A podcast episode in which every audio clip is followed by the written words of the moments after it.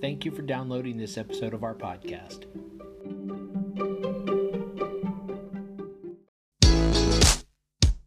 Hi, and welcome to the podcast for Solomon Staircase Masonic Lodge number 357, where we talk about all things related with Freemasonry, including Hermetic teachings, philosophy, reason, spirituality, and much more. We're located in Buena Park, Southern California. Tune in as we continue to update our podcast with informative talks and articles for Masons worldwide and those who would like to inquire within.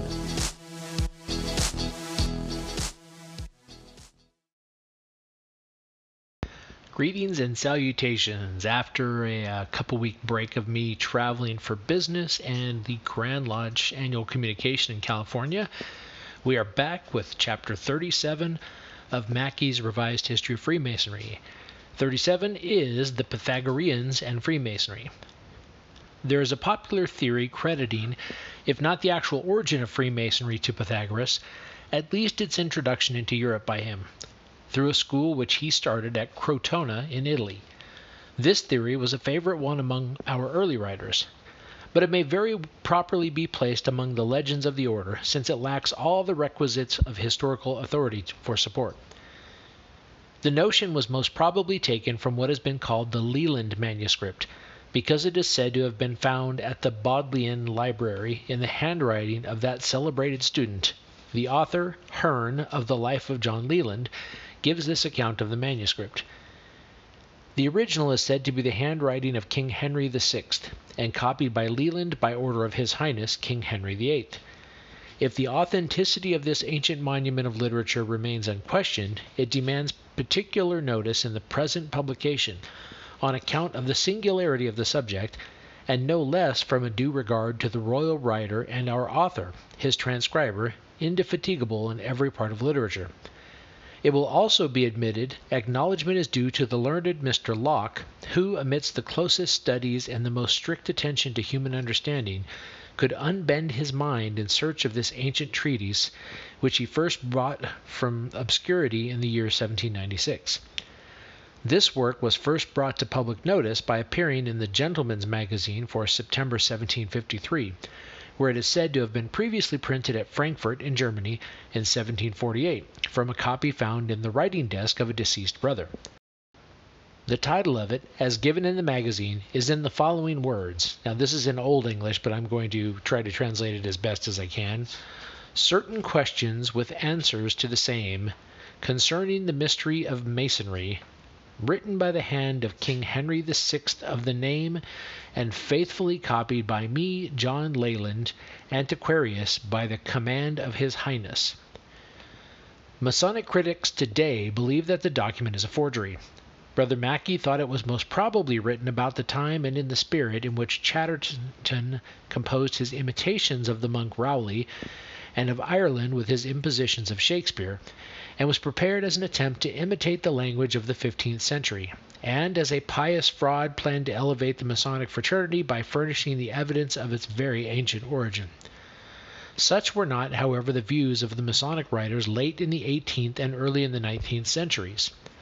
They accepted the printed copy, for the original manuscript was never seen, with firm faith as an authentic document. Hutchinson gave it in his Spirit of Masonry, Preston put it in the second and enlarged edition of his Illustrations, Calcott in his Candid Disquisition, Dermott in his Ahiman Rezon, and Krause in his Drei Altesten Kunsturkunden. In none of these is there the faintest hint of uncertainty. Oliver said, I entertain no doubt of the genuineness and authenticity of this valuable manuscript. The same view was held by Reghellini among the French and by Krause, Fessler, and Lenning among the, among the Germans. Halliwell was perhaps the first of English students to doubt its genuineness. After a long and unsuccessful search in the Bodleian Library for the original, he came very naturally to the conclusion that it is a forgery. Hughan and Woodford arrived at the same conclusion, and it is generally agreed that the Leland or Locke manuscript, for it is known by both titles, is a document of uncertain historic character. But we must not overlook what has been said to the contrary. As to Henry VI, we read that in 1442 he was initiated into Masonry, and from that time spared no pains to obtain a complete knowledge of the art, and honored them with his sanction. And again, The attempt has often been made to prove that Henry VI was a zealous patron of the Freemasons. A curious manuscript, purporting to have been drawn up in the king's own handwriting, is frequently cited to attest his affection for the craft. The weakness of Henry VI's intellect is well known, and also his disposition to pry into the mysteries of that strange science of alchemy. It is possible that his attention may have been directed to the mystic rites which were practiced in the initiation into the secrets of Masonry, as furnishing him a probable solution of the problem involved in the pursuit of the Philosopher's Stone. However, the original manuscript, of which a copy is said to have been found in the year 1748 in Germany, has never been produced. A careful examination of the pamphlet, republished by Krause, convinces me that it is genuine and entitled to full credence. Who the author was is uncertain, but it presents all the appearance, from the phraseology and antique orthography at least, of having been written as early as the middle of the fifteenth century. The traditions of the fraternity are also as accurately transmitted by this manuscript as by those which Masonic historians have accepted to be genuine. Among other legends which it contains is one that Venetians brought Freemasonry from the East. How closely this corresponds with the actual transmission of architectural art to the West readily appears. Whoever wrote the document in question was profoundly versed in the secrets possessed by the craft. Gould, in his concise history, says the manuscript mentioned above was at one time generally accepted as an authentic document of the craft but the view is not shared by modern writers, who regard it as a palpable fraud and wholly unworthy of the critical acumen which has been lavished on its contents. We are not in possession of any new facts which would justify a reversal of this judgment, but the data on which the original sentence of condemnation was based seems wholly inadequate. Many of the arguments are trivial and puerile in ex- the extreme, and some of them result of prejudice against the high degrees. This is the day when even our sacred books are made the target of destructive criticisms. It is a fad, and while we cannot say the Leland manuscript is genuine, we do say that most arguments against it are puerile, trivial, merely negative, and perhaps a result of prejudice. The editor of the New Age has, in my opinion, presented some very cogent reasons for a rehearing of the case. The Leland manuscript claims to be answers by some Freemason to questions proposed by King Henry VI, who it would seem must have taken some interest in the mystery of Masonry, and had sought to obtain a knowledge of its true character. The following are among the questions and answers. Where did it, Freemasonry, begin? It did begin with the first men in the East, which were before the first men of the West, and coming westly, it hath brought herewith all comforts to the wild and comfortless. Who did bring it westly? The Venetians or Phoenicians, who being great merchants, come first from the east in Venetia or Phoenicia for the commodity of merchandising both east and west by the Red and Mediterranean seas. How come it in England? Peter Gower, or Pythagoras, a Grecian, journeyed for cunning in Egypt and in Syria, and in every Lund whereat the Venetians or Phoenicians had planted masonry, and winning entrance in all lodges of masons, he learned much, and returned and dealt in Greek magna, growing and becoming a mighty philosopher and greatly renowned, and here he framed a great lodge at Crotona, and maked many masons, some whereof did journey in France, and maked many masons, wherefrom, in process of time, the art passed in England. Brother Mackey was convinced that there was a French original of this essay, from which language the translator put it into Old English, the inner proofs of this are to be found in the many, many peculiarly French turns and twists in the words and phrases.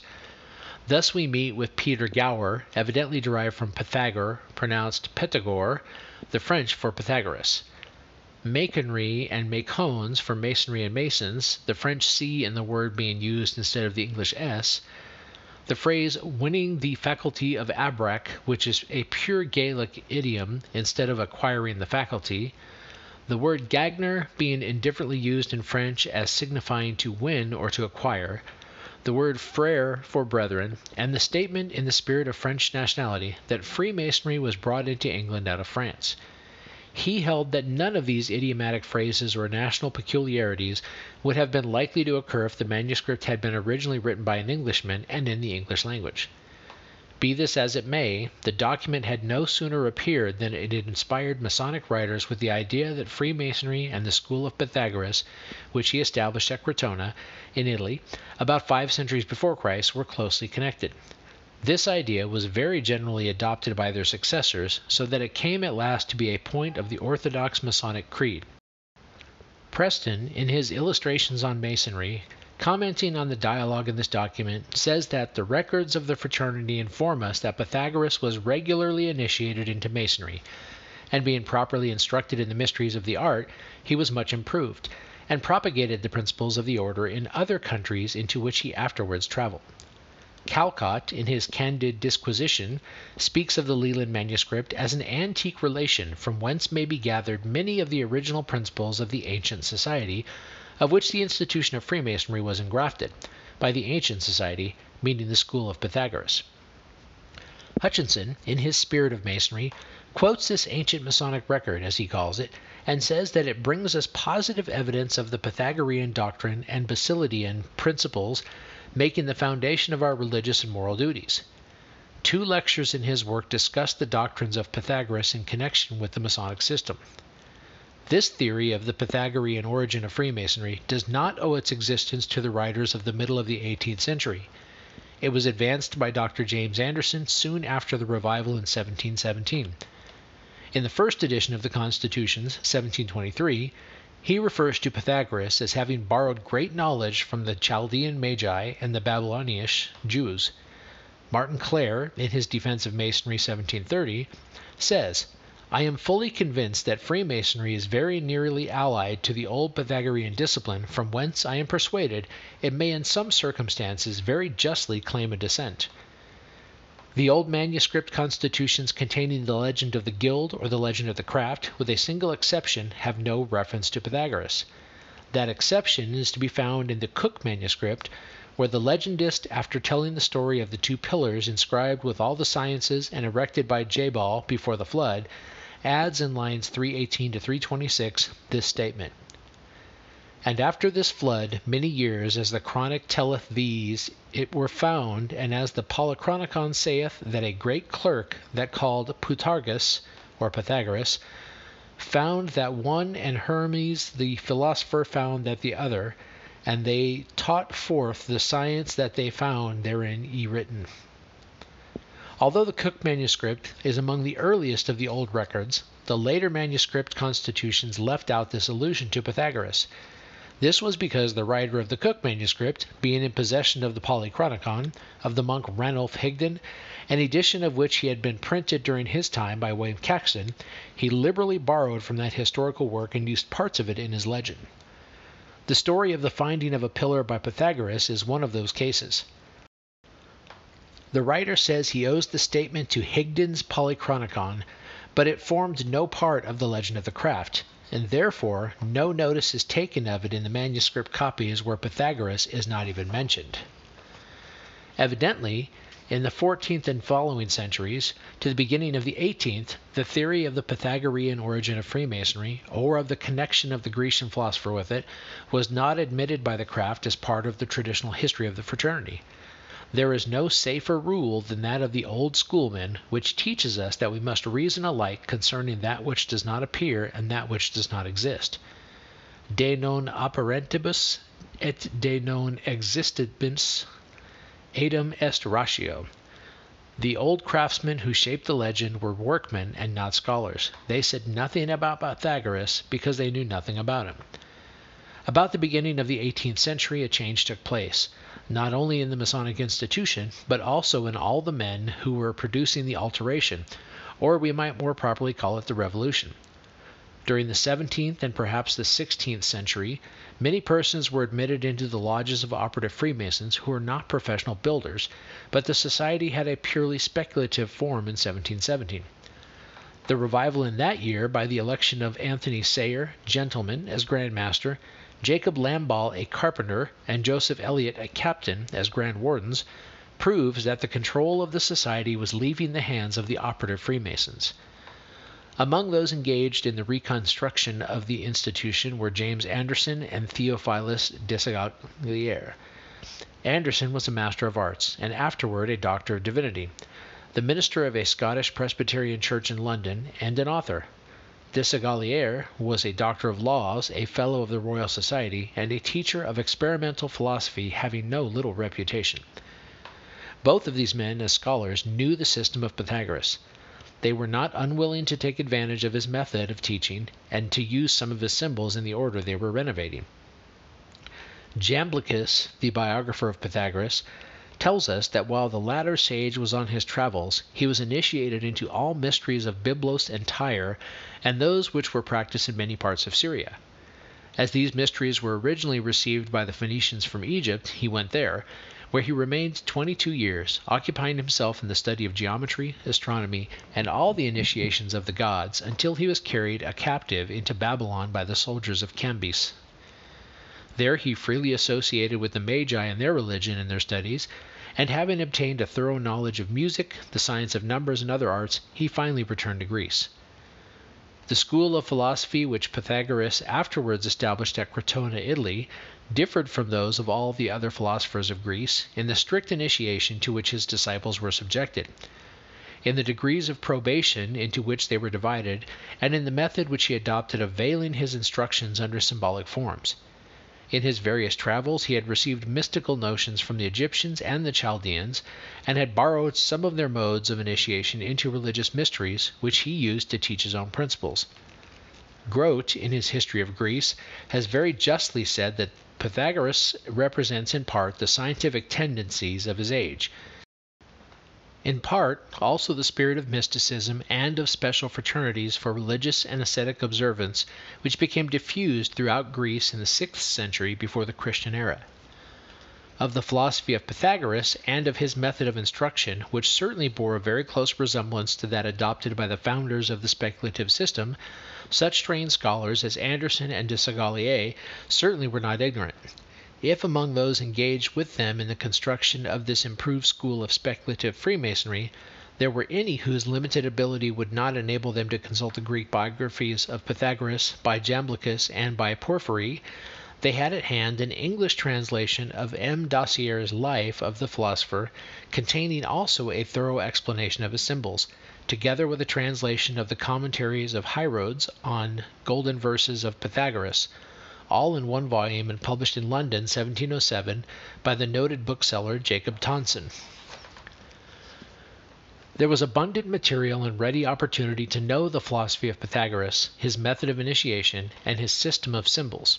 It is not, therefore, surprising that these revivalists should have delighted, as Clare has done in his Defense of Masonry, to compare the two schools of the Pythagoreans and the Freemasons, that they should have dwelt on their great similarity, and in the development of their speculative system should have adopted many symbols from the former which do not appear to have been known to or used by the old operative Freemasons from whom they succeeded.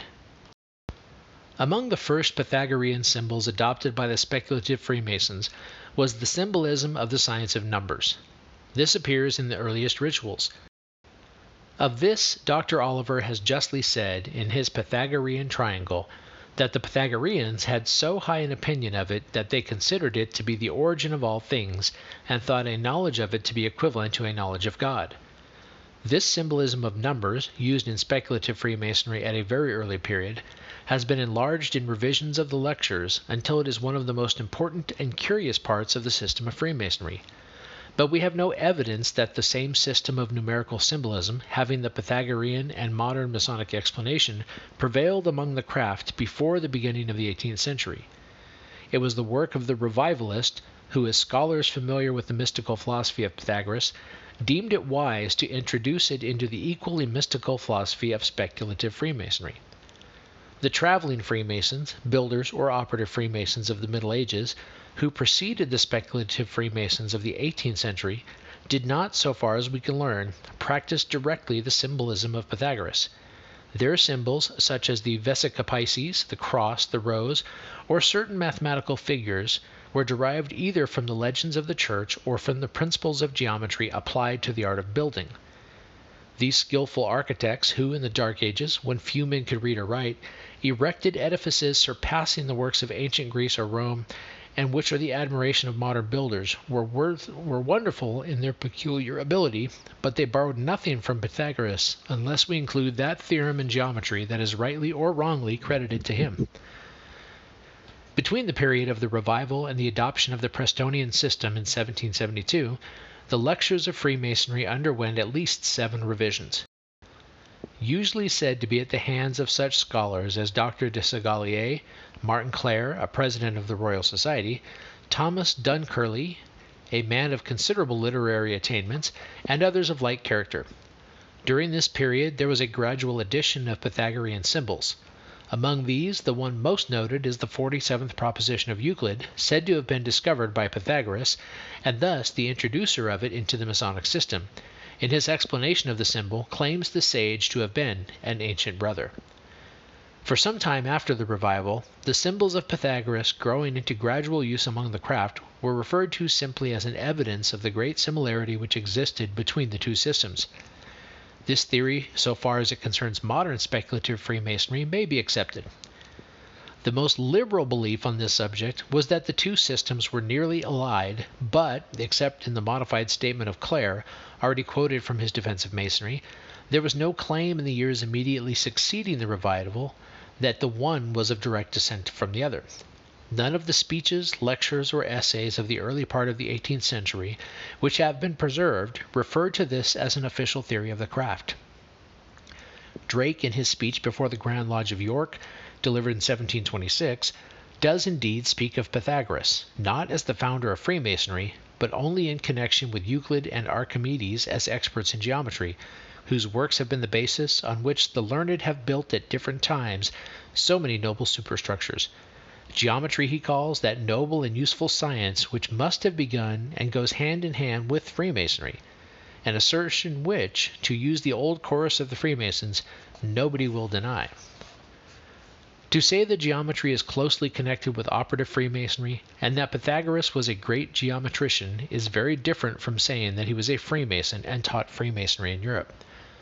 Martin Clare, in his lecture on the advantages enjoyed by the fraternity, 1735, does not even mention the name of Pythagoras, although in one passage at least, when referring to those great and worthy spirits with whom we are intimately related, he had a fair opportunity to refer to that wise leader. A discourse upon Masonry, delivered before a lodge of England in 1742 in Brother Mackey's possession, in which the origin of the order was fully discussed, contains not one word of reference to Pythagoras. The same silence is preserved in a lecture on the connection between Freemasonry and religion by Reverend C. Brockwell, published in 1747. After the middle of the century, the frequent references in the lectures to the Pythagorean symbols, and especially to that important one in its Masonic as well as its geometrical value, the 47th proposition, led the members of the society to give Pythagoras a relationship to the order to which historically he had no claim. Thus, in A Search After Truth, delivered to a lodge in 1752, Brother Mackey quotes the author as saying that Solon, Plato, and Pythagoras, and from them the Grecian literati in general, in a great measure, were obliged for their learning to Masonry and the labors of some of our ancient brethren. When this notion of the Pythagorean origin of Freemasonry began to take root in the minds of the craft, it was more firmly established by the appearance in 1753 in the Gentleman's Magazine of that document already quoted, to the effect that Pythagoras, learning his Freemasonry of the Eastern Magi, brought it to Italy and established a lodge at Crotona, whence the institution spread throughout Europe and from France into England. But the sect of Pythagoras did not last longer than the end of the reign of Alexander the Great. So far from increasing its lodges or schools after the Christian era, we may cite the authority of the learned Dacier, who says that in after ages there were here and there some disciples of Pythagoras, but these were only private persons who never established any society, nor had the Pythagoreans any longer a public school. Therefore, as to the Pythagorean origin of Freemasonry, we may conclude the medieval Freemasons held no such theory, nor in their architectural labors did they adopt any of his symbols. The writer of the Cook manuscript in 1450, having at hand Higden's Polychronicon, in Trevisa's translation, a new edition of which had just been printed by Caxton, put into the legend of the craft some of the historical statements, such as they were, of the monk of Chester, but they formed no part of the original legend. In the later old records, these additions were rejected. The legend of the craft, as accepted by the writers of the manuscripts following that of Cook from 1550 to 1701, did not mention Pythagoras. Upon the revival, 1717, the scholars who worked upon the scheme, finding the symbolic teaching of Pythagoras very useful, adopted some of its symbols. These symbols increased. The name and the philosophy of Pythagoras became familiar to the craft. Finally, in 1753, a document was published which claimed him as the founder of Freemasonry. This theory is favored by a few writers, and the order has it as part of the Orthodox Creed that Pythagoras was a Freemason. Early Masonic tradition and historical records do not support such a belief. All right, well, as we find in most of these chapters, they start off with a title, it makes us wonder, and basically they use the chapter to disprove a thought or a belief about the origin of Freemasonry. And so that was the Pythagoreans and the Freemasons. We'll see you next week for, hang on, Freemasonry and the Gnostics. Thanks for listening.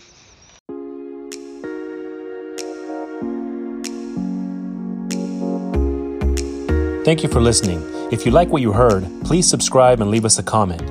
We enjoy hearing from our listeners. If you really like what you heard, share this podcast with your friends and lodge members. Visit us online at solomonstaircase.org.